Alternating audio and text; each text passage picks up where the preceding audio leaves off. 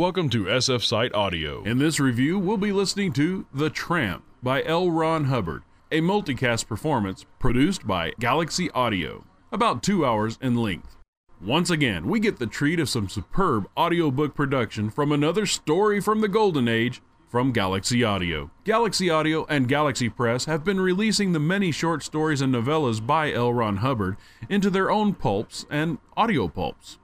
These were originally published in the pulp fiction magazines of the mid 20th century. I call them audio pulps because all the audiobook releases are about two hours in length and contain one or more stories within the many genres Hubbard composed his fictions during that time. Another thing that makes the moniker stick is the production.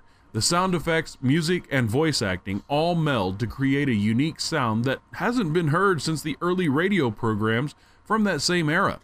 Hubbard's characters and stories are all over the top and larger than life. That's what makes these stories so fun. And the actors voicing the characters, they act with that in mind. The music produced is perfect for each story, and the sound effects are subtle, believable, and unique. This story originally was told in three parts in Astounding Science Fiction, September, October, and November of 1938, and is the only story in this release. The sheriff had a gun in his hand. Doughface took a sweeping look at the town he had uncovered. An old gent waited at the crossing in a Model T Ford. A sign said Centerville, population 2,000. It was better than nothing. Doughface leaped for the other side and started down. He would have been safe enough if his loose shoe sole had not jammed in the first rung. But jam it did, and on that fact was to hang a national event. He was still in sight on top, and he yanked at the caught shoe. He heard a grunt and looked wildly about to see that the sheriff had made it. Stop! bawled the sheriff. Doughface almost had his shoe free. He gave one last yank, and to the sheriff it appeared that the quarry was about to flee. He fired an intimidating shot, but the effect was more brutal. The bullet took Doughface in the shoulder. It slammed him out into space. His shoe held for an instant, long enough to turn him upside down. He went through space like a bomb. He saw the switch he would hit and tried to fend for his head, and then the lights went out. The Tramp begins with a police chase as a small town USA sheriff, after getting a heads up on gang activity among vagrants riding train cars through the Midwest, finds Doughface Jack hitching the rails. As Jack tries to run away, the eager sheriff shoots and hits Jack in the head. The town's doctor happens to be nearby and immediately takes Jack back to his office.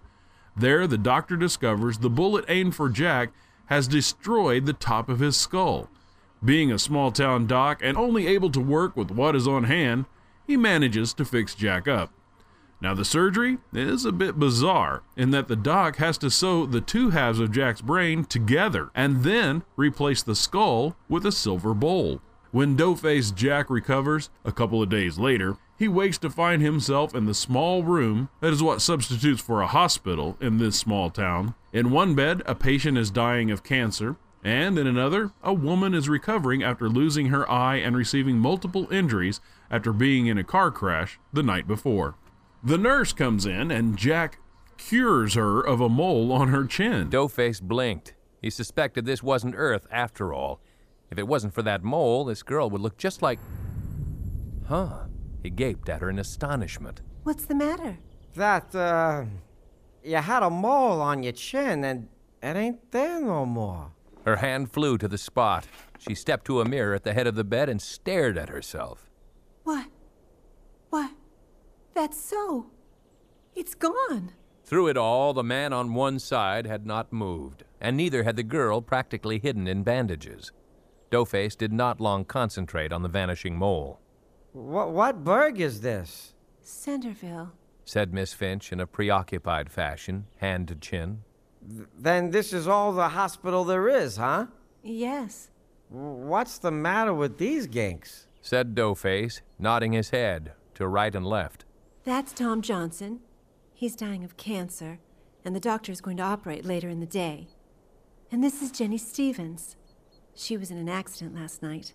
Poor thing. You'd better be very quiet. They're very sick. Jake with me. Soon, Jack cures the cancer patient, the crash victim, and causes the doctor's body to regress to being 40 years younger. The doctor realizes this may have something to do with his surgery process, but even more so to a process called mitogenetics. The explanation of mitogenetics is that in an onion field, only onions grow. The onions communicate through mitogenesis and kill out weeds and heal each other. Some professors then whisk Doughface Jack off to New York to study him. The small town doc is worried because not everyone is an onion. And true enough, after venturing out on his own, Doughface Jack discovers that not only can he heal, but when he is frightened, he can also kill. When Jack meets up with a vindictive, formerly blind beggar woman, his troubles begin. She seems to want to use Jack to get back at those that mistreated her. Soon, Jack and the witch woman are on their way to Washington, D.C. to take over the country. It's going to be easy. All you have to do is look and they'll drop. They're after your neck. These men are the government. They're the ones responsible for all the police and soldiers in the country.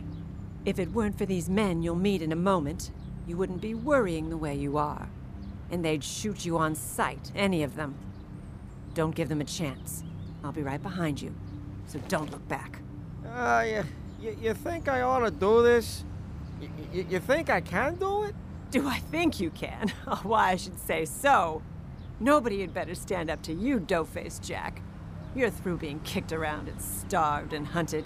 You're through with haystacks and boxcars forever. You're going to be the greatest man in the world, and the only thing that's stopping you is a few men in the White House. Well, maybe I don't want to be the greatest man. You want me, don't you? Challenged Rita. Gosh. Then you want to be the greatest man in the world. Can he be stopped? How do you stop someone with such a strong psychic power? Well, pick up this audiobook and enjoy a great story and find out. Reviewing for SF Site, I'm Guilty Wilson.